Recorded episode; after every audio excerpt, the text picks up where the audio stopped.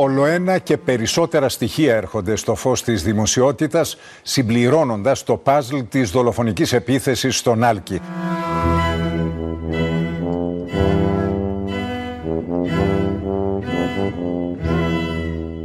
Δεν είναι εύκολο να σκοτώσεις έναν νέο άνδρα με ύψος 1,90. Στην πραγματικότητα πρέπει να ξέρεις τι κάνεις.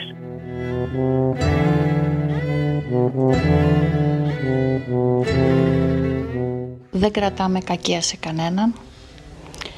Εγώ προσωπικά αυτή τη στιγμή δεν έχω καθόλου συναισθήματα. Εύχομαι καμιά άλλη μανούλα να μην βρεθεί στη θέση μου.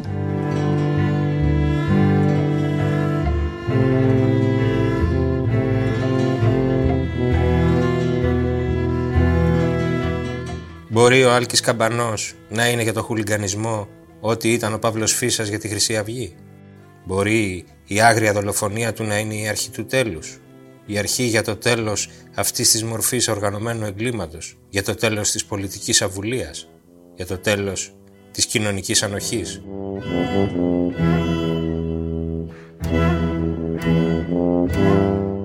Κυρίες και κύριοι, είναι το Ράδιο Κάπα, το εβδομαδιαίο podcast της Καθημερινής. Είμαι ο Μιχάλης Τσιντσίνης και σήμερα δεν θα επιχειρήσουμε ανακρίσεις και εγκληματολογικές αναλύσεις. Σήμερα θα δοκιμάσουμε να μιλήσουμε για την οπαδική κουλτούρα και τις διαστροφές της, θα μιλήσουμε για τη Θεσσαλονίκη, την αγάπη για το ποδόσφαιρο, την αγάπη για τη ζωή.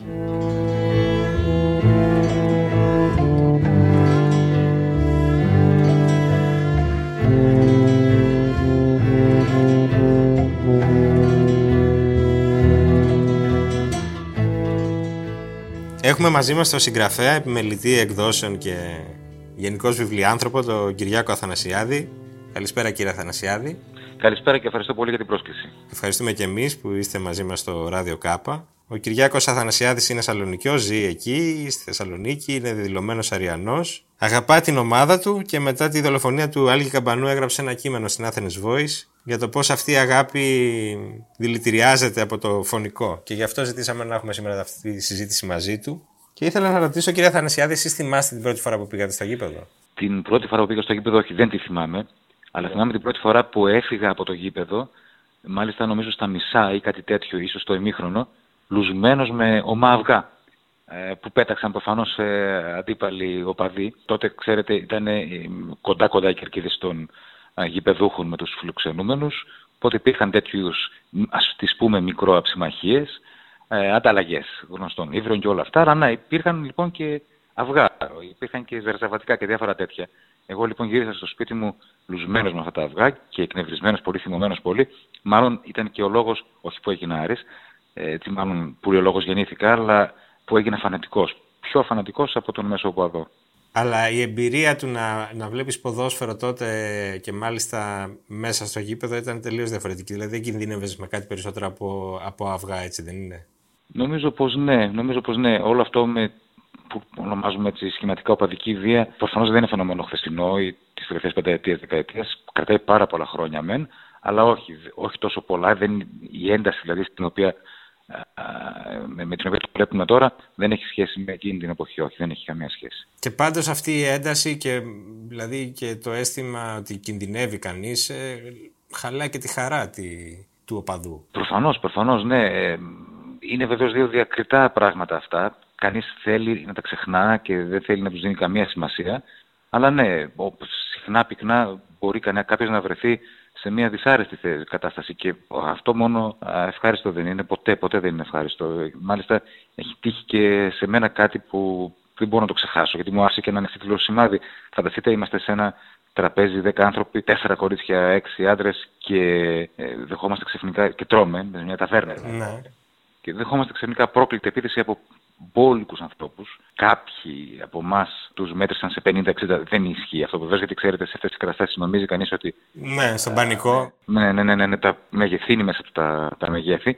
Όχι, πρέπει να ήταν γύρω στους 15 ή κάτι τέτοιο, που ξαφνικά εκεί που τρώσει ήρεμα με κόσμο, με άμαχο πληθυσμό, βρίσκεσαι σε ένα ερειπωμένο χώρο, γιατί πολύ εύκολα καταστρέφονται η τύχη, τα τζαμιά, τα τραπέζια, όλα αυτά. Και τι είχε συμβεί, είχατε εκδηλώσει ας πούμε τα παδικά σας συναισθήματα. Λοιπόν, ναι. Ήταν λάθος, γιατί δεν έπρεπε ας πούμε στην Θεσσαλονίκη παραμονές τελικού κυπέλου να πας ας πούμε στο κέντρο της πόλης να διασκεδάσεις με τους φίλους σου που είχαν έρθει από το εξωτερικό, από πανεπιστήμια του εξωτερικού, από διάφορα από την Αθήνα κτλ. Αυτό ήταν ας πούμε απαγορευμένο τροποντινά, οπότε έπρεπε να υποστείς τα επίχειρα ας πούμε αυτής σου της απόφασης. Γιατί, τι προκάλεσε δηλαδή το επεισόδιο? Απολύτως τίποτα. Απλώς είχαν εκμανεί ας πούμε τότε οι φανατικοί οπαδοί της αντιπάλου ομάδος της πόλης από την επιτυχία του Άρεως να πάει στο τελικό με τον Ολυμπιακό. Και ναι, είχαν προχωρήσει σε τέτοιες καταδρομικές επιθέσεις. Σε μία από αυτές λοιπόν, ναι, δεχτήκαμε, ήμουν και εγώ μέσα και ξαφνικά βρέθηκα να παλεύω για την σωτηρία της ζωής μου. Δηλαδή, ακούγεται υπερβολικό και όλα αυτά, αλλά ξέρετε, όταν βλέπεις ένα σίδερο σιδηρολοστό να κατευθύνεται στο κεφάλι σου και εσύ το μόνο που μπορείς να κάνεις είναι, ξέρετε τα αμυντικά τραύματα, όταν βλέπουμε στα έργα, τα αστυνομικά, έχει το θύμα, φέρει αμυχές και τα λοιπά, αμυντικά τράπαντα στα χέρια του, γιατί πήγαινε το σφάξει ο άλλος. Λοιπόν, εγώ φέρω ακόμη ένα σπασμένο δάχτυλο στραβό από τον σιδηρολοστό που απέκρουσα με το χέρι μου ασυναίσθητα, όχι επειδή είμαι καρατέκα. Εντάξει, το φαινόμενο δεν είναι τοπικό του χουλιγανισμού προφανώς, αλλά εκδηλώνεται τοπικά με κάποιες ιδιαιτερότητες. Και δεν ξέρω, αναρωτιέμαι, επειδή έχουμε καταγράψει πολλά περιστατικά το τελευταίο διάστημα. Πώς θα εξηγούσατε εσείς ότι δεν μπορεί κανείς άνετα να κυκλοφορήσει με τη μία ή την άλλη φανέλα στη Θεσσαλονίκη και στις κεντρικές της συνοικίες? Δεν μπορεί να κυκλοφορήσει, φαντάζομαι, στο Χαριλάου με φανέλα του ΠΑΟΚ, ούτε άνετα χωρίς να σκέφτεται ότι κινδυνεύει με φανέλα του Άρη, έτσι δεν είναι? Όχι, δεν μπορεί. Είναι αληθές αυτό, είναι αληθές. Το φαινόμενο αυτό της οπαδικής παράνοιας, ας πούμε, δεν είναι τοπικό, δεν απαντά μόνο στην Θεσσαλονίκη. Απαντά παντού, σε όλο τον κόσμο, και ανάλογα με τις ιδιαιτερότητες κάθε μέρους και τις ιδιαιτερότητες της χώρας, έχει τα πάνω του κατά κάτω του. Εμείς έχουμε το πολύ δυσάρεστο χαρακτηριστικό σαν πόλη να συνδυάζουμε τα καλά και τα κακά ενός τόπου που είναι και μικρός ταυτόχρονα, γιατί που ο λόγος όλοι γνωριζόμαστε εδώ πέρα, αλλά και μεγάλου, ώστε να υπάρχουν λοιπόν μεγάλες ομάδες οπαδών και από τη μία και από την άλλη ομάδα και από τις υπόλοιπες φυσικά. Από την άλλη, η Θεσσαλονίκη έχει και μια άλλη ιδιαιτερότητα. Δηλαδή, πώς μιλάμε συχνά για τον ελληνικό εξαιρετισμό και λέμε ότι πια καταντάει αηδία, να το λέμε συνέχεια. Ναι. Λοιπόν, υπάρχει και ένας θεσσαλονικιώτικος εξαιρετισμός. Είναι η μόνη πόλη της Ελλάδας που έχει χάσει το παρελθόν της, έχει χάσει το εβραϊκό κομμάτι της. Και αυτό το πράγμα το εκμεταλλεύτηκαν πάρα πολλοί πόλοι που είναι πέρα οι χριστιανοί. Και αυτό το πράγμα ήταν ένα μυστικό που βαραίνει την πόλη και τη βάραινε πάρα πολλές δεκαετίες χωρίς να μιλά κανείς γι' αυτό. Και αυτό ακούγεται γραφικό εκ μέρους μου και εγώ δεν πάω να το λέω συνέχεια, γιατί είμαι απολύτως σίγουρος ότι ισχύει. Η ιστορία, και ειδικά όταν τη γυρνάς στην πλάτη και όταν προσπαθείς να τη κρυφτείς, δεν είναι παίξεγεραστα, δεν είναι παιχνιδάκι, δεν είναι κάτι που μπορείς να το κάνεις εύκολα αυτό. Η ιστορία θα συγκεκριθεί. Η ιστορία έχει εκδικηθεί την πόλη και σε αυτό το κομμάτι. Όπως την έχει εκδικηθεί σε όλα τα θέματα μυσαλλοδοξίας που από τότε και μετά την ταλανίζουν. Ένα κομμάτι και αυτό, και αν δεν είναι μυσαλλοδοξία ο φανατικός οπαδισμός, είναι αυτό. Νομίζω δεν είναι καν μυσαλλοδοξία, με την έννοια ότι δεν αναμετρώνται αντίπαλα δόγματα εδώ. Είναι περισσότερο ένστικτα. Ναι, ισχύει αυτό που λέτε, είναι σαφώς. Παρά τα αυτά δεν θα το δεχόταν αυτό κανένας από τους μεν ή τους δε. Δηλαδή, καθένας λέει για την ομάδα του ότι έχει κάποια χαρακτηριστικά, ποιοτικά χαρακτηριστικά που την ξεχωρίζουν από τις άλλες. Ανοησίες, δεν ισχύουν αυτά. Όλοι λέμε τα ίδια πράγματα για την ομάδα μας. Μόλον τούτο, εδώ μέσα λοιπόν, ο καθένας λέει και για τον αντίπαλο, τον μεγάλο αντίπαλο, τα αντίθετα. Ότι αυτός εδώ εκφράζει αρνητικά, ας πούμε, ηθικώς αρνητικές αξίες. Και οι αντίπαλοι λένε φυσικά τα ίδια ακριβώς και για τους άλλους, για μας. Οπότε ναι, μιλάμε για δύο διαφορετικές κοσμοθεωρίες που στη βάση τους μπορεί να είναι μεν ίδιες, ενώ ένας άνθρωπος που υποστηρίζει την άλλη ομάδα της πόλης, σαν εμένα, θα έλεγε ακριβώς τα ίδια πράγματα που λέω κι εγώ, που όμως στην πραγματική ζωή φαίνεται ότι έχουν μεγάλες διαφορές. Εγώ μπορώ να το αναπτύξω αυτό πάρα πολύ καλά για τους ανθρώπους. Για τον μέσο παδό, προς Θεού, με τον οποίο είμαστε φίλοι και βγαίνουμε και κάνουμε καζούρα. Και έχουμε μεγαλώσει μαζί και δεν πρόκειται κανένας να πειράξει τον άλλον προς Θεούς ίσα, το αντίθετο συμβαίνει. Και πραγματικά συμβαίνει, δηλαδή. Έχει πολλές φορές. Μας έχουν δοθεί ευκαιρίες να υπερασπίσουμε φίλους μας που είναι οπαδοί της άλλης ομάδας, από δικούς μας ανθρώπους, από συνοπαδούς μας. Αλλά μιλώ όμως για τους άλλους. Μιλώ για τους ανθρώπους που έχουν πραγματικά μοναδικό έτσι, άξονα της ζωής τους, γύρω από τον οποίο περιστρέφονται. Αυτό που λέμε. Η φανέλα. Την φανέλα, ναι, που δεν είναι πια φανέλα βεβαίως, είναι κάτι της άλλο. Ξέρω εγώ, υπάρχουν άνθρωποι, δηλαδή τώρα, οπαδοί αυτής της αντίπαλης ομάδας, που σκέφτονται τους συγκεκριμένους ανθρώπους που μετήχαν σε αυτή τη μιλίτσια και που κάνουν αυτές εδώ τις καθημερινές περιπολίες στην πόλη, τους χαίνεται. Δηλαδή ξέρει ότι αυτοί, ας πούμε, έχουν αμαυρώσει για πάντα το όνομα της ομάδας του. Αν αγαπάει κάποιος τη φανέλα, δεν θέλει να τη βλέπει να χρησιμοποιείται ως φουγγαρίστρα για αίματος, ας πούμε. Έτσι είναι, έτσι είναι. Ναι. Υπάρχει όμως η προσδοκία ότι αυτή η δολοφονία μπορεί να λειτουργήσει ως ένα σημείο καμπής, ως ένα έναυσμα αφύπνισης. Εσείς το βλέπετε αυτό πιθανό? Δηλαδή το κλίμα που έτσι εισπράτεται τις τελευταίες μέρες ποιο είναι? Ότι μήπως ζούμε και κάτι που μπορεί να αλλάξει τα πράγματα, να πούμε ως εδώ ή όχι? Κοιτάξτε, ναι, δεν είμαι ο πρώτος που έκανα την παρατήρηση αυτή, αλλά το πεδίο Άλκης ίσως θα παίξει τον ρόλο που έπαιξε ο Φύσας στην περίπτωση της Χρυσής Αυγής. Είναι τόσο τρομερό αυτό που συνέβη, τόσο δεν το χωράει ο νους του ανθρώπου, που λες, διάολε, έστω να το δούμε έτσι σαν θυσία. Ποιος θέλει να θυσιαστεί κάποιος άνθρωπος? Κανείς δεν θέλει φυσικά, αλλά λέμε με την εκ των υστέρων γνώση, ας πούμε, το τι συνέβη στην περίπτωση των νεοναζί, μακάρι να συνέβαινε κάτι τέτοιο. Τουλάχιστον αυτό.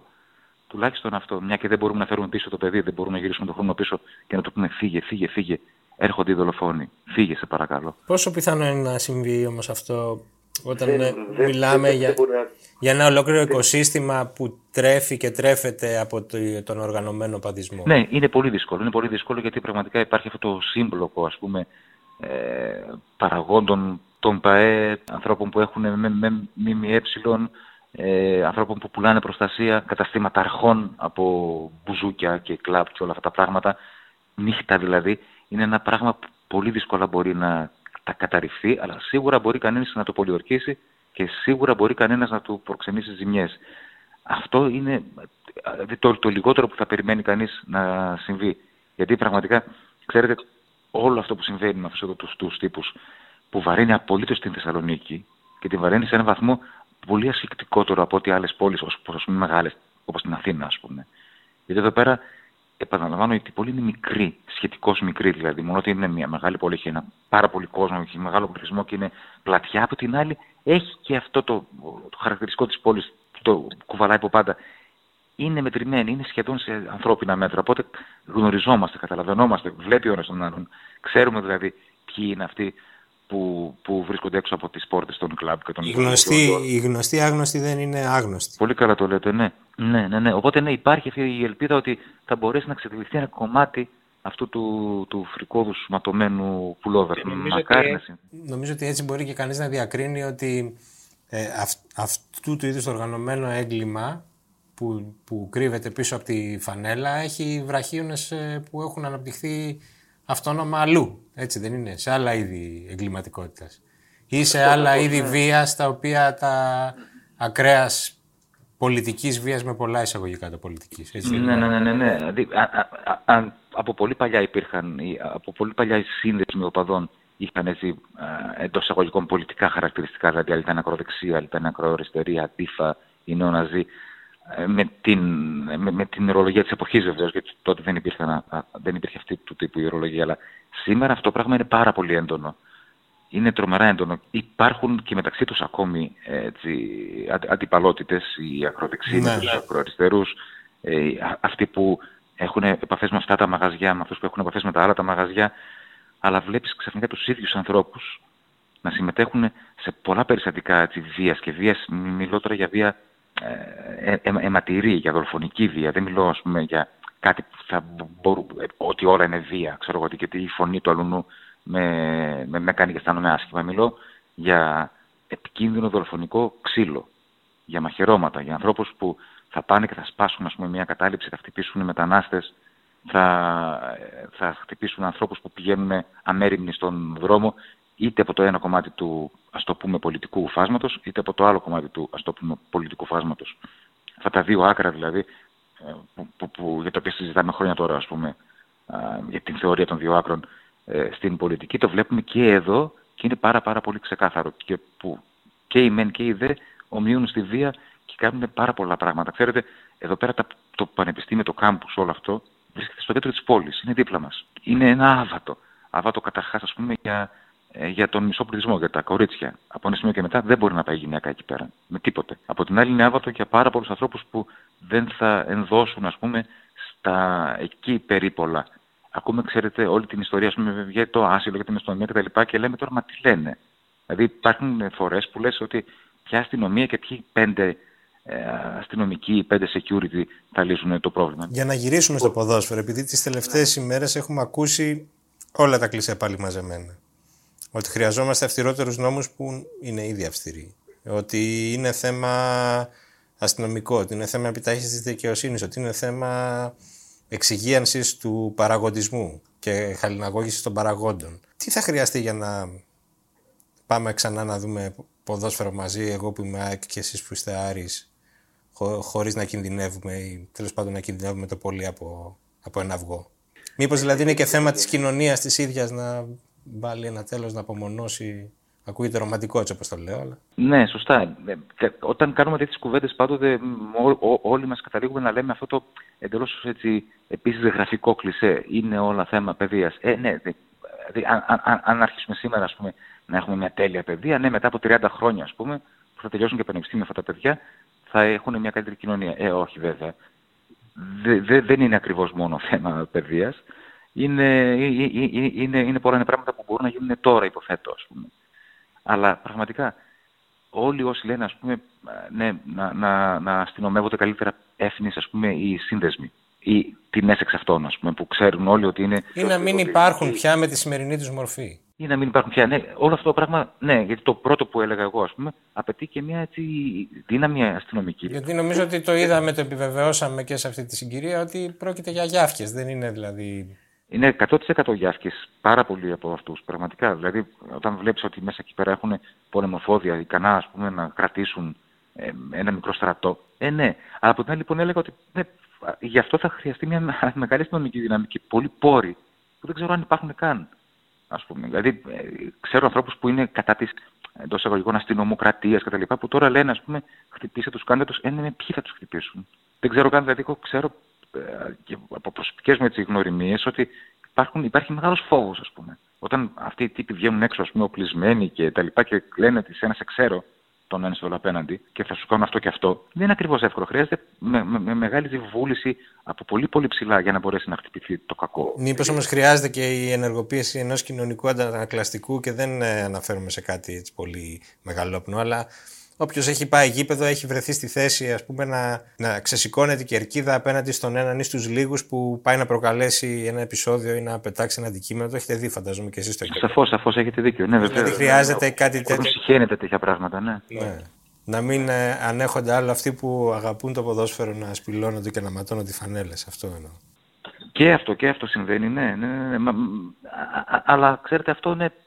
Πότε να γίνει και πώς να εκδηλωθεί. Θέλω να πω, ναι, μέσα στο γήπεδο προφανώς και θα γίνει. Αν και θα γίνουν και άλλα πράγματα εντελώς που δεν θα τα αφήσουν όλοι να περάσουν έτσι. Δηλαδή, ξέρω, ας πούμε, ότι όλοι θα βρίσουμε με έναν τρόπο που είναι πραγματικά αισχρός και που καθώς παίζει το ρόλο του στο να συντηρεί τη μια άσχημη κατάσταση. Δεν τη συγκρίνω με αυτά που γίνανε βεβαίως τώρα με τη δολοφονία προς Θεού. Yeah. Αλλά όλοι έχουμε βάλει το λιθαράκι μας. Είναι ένας άντρο της πατριαρχίας, του σεξισμού.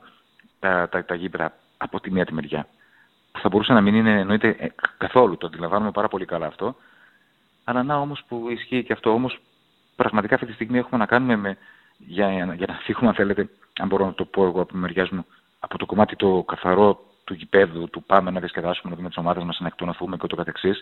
ή να προσεγγίσουμε το κομμάτι της παιδικής μας ηλικίας, εκείνο το αθώο, ίσως αυτό να συμβαίνει και στα γήπεδα επίσης. Ας μείνουμε λίγα σε αυτό το συγκεκριμένο. Έχουμε συμμορίες στη Θεσσαλονίκη. Συμμορίες ανθρώπων που περιπολούν κάθε μέρα με αυτοκίνητα, με μηχανάκια, με δικάβαλα όπως τα λένε, οπλισμένοι με σουγιάδες, με κάραμπιτ, αυτά τα καμπύλα, μαχαίρια από την Ινδονησία, με σιδηρολοστούς, με διάφορα πράγματα, σιδηροκροθιές που απλώς τρομοκρατούν τον κόσμο. Θα ήταν αφελές να ευχηθούμε να μην υπάρχουν πια συμμορίες και οργανωμένο έγκλημα, αλλά τουλάχιστον μπορούμε να ευχηθούμε και να προσπαθήσουμε να μην κρύβονται αυτές οι συμμορίες πίσω από τις φανέλες των ομάδων που αγαπάμε, έτσι δεν είναι, κύριε Αθανασιάδη? Το ευχόμαστε όλοι φυσικά και μακάρι επίσης που ούτε αυτό πρόκειται να γίνει, να σπάσει ο κύκλος του ΠΑΕ, οπαδού οργανωμένου δημοσιογράφου που επίσης τα παίρνει και κατευθύνει πράγματα. Ξέρετε, εμείς στη Θεσσαλονίκη έχουμε και το φαινόμενο, ας πούμε, μόνο ότι αυτό το πράγμα έχω ζήσει στην Αθήνα 25 χρόνια. Αυτό που συμβαίνει με τα αθλητικά ραδιοφωνικά της πόλης εδώ πέρα είναι Μεξικό. Είναι τέτοιες χώρες. Είναι Κολομβία. Δηλαδή, αν πάρεις παρελπίδα, ας πούμε, ένα ταξί, μία στις δύο, μην πω περισσότερο, πιθανότητες υπάρχουν να ακούσεις τέτοιο αθλητικό ραδιοσταθμό, με πολλά εισαγωγικά και οι δύο λέξεις, θα τρελαθείς. Νομίζεις ότι πραγματικά το IQ σου πέφτει, ξέρω εγώ, κατακριμνίζεται, ας πούμε. Και βλέπεις ότι αυτό το πράγμα επιδρά πάρα πολύ. Φανατίζουν τον κόσμο. Και μάλιστα ποιοι είναι οι περισσότεροι εξ αυτών, ξέρετε, είναι άνθρωποι που είναι εντελώς ακραίοι πολιτικά. Είναι επίσης αντιεμβολιαστές. Παίζει και αυτό ένα ρόλο, ας πούμε. Δηλαδή βλέπετε ότι υπάρχουν πολύ κοινά χαρακτηριστικά, ας πούμε, υποκουλτούρας, περιθωρίου, αντίδρασης σε αυτό που λέγαμε παλιά, ας πούμε. Δηλαδή βλέπετε ότι υπάρχει ένα μόρφωμα, ας πούμε, που έχει χαρακτηριστικά από πάρα πολλές μεριές του πολιτισμικού, ας πούμε, φάσματος. Δεν είναι μόνο οι ομάδες, δηλαδή, είναι πάρα πολλά άλλα πράγματα. Λοιπόν, ναι, θα σπάσει ποτέ αυτό το κομμάτι των ανθρώπων που χρηματίζουν άλλους για να λένε το δικό τους, ώστε αυτοί να έχουν το πάνω χέρι σε μία περιοχή, σε μία πόλη ή σε μία χώρα, ώστε να κάνουν τις δουλειές τους? Ναι, όλοι αμφιβάλλουμε. Αλλά τουλάχιστον να γίνει κάτι, τουλάχιστον να ακουστεί κάτι, γιατί το πράγμα πραγματικά δεν πήγε άλλο. Έχει τελειώσει, ξέρετε. Δηλαδή, μετά την φρικτή αυτή ημέρα, την 1η Φεβρουαρίου, μετά το φόνο του Άλκη, έχει τελειώσει. Δεν μπορούμε να μιλάμε πια να γίνουμε καλύτερα ή να γίνουμε χειρότερα τα πράγματα, Είναι ήδη έτσι. Είναι ήδη άσχημα. Είναι πάρα πολύ δακρυσμένη η πόλη. Όλοι μας. Και αυτό είναι κάτι, ξέρετε, που είναι σημαντικό. Δηλαδή, είναι πριν και μετά από αυτό. Ας ελπίσουμε ότι θα είναι έτσι. Ας ελπίσουμε ότι αυτό το φρικτό γεγονός θα γίνει ο σπόρος μιας νέας αρχής. Σας ευχαριστώ πάρα πολύ για τη συζήτηση, κύριε Αθανασιάδη. Εγώ σας ευχαριστώ και για την πρόσκληση και για τη συζήτηση.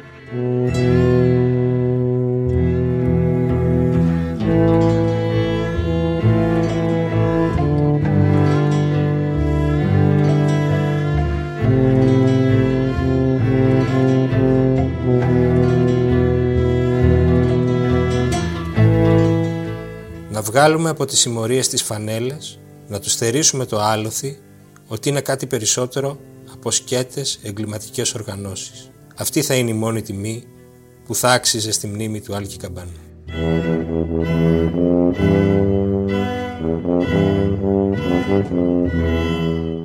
Αυτά για σήμερα.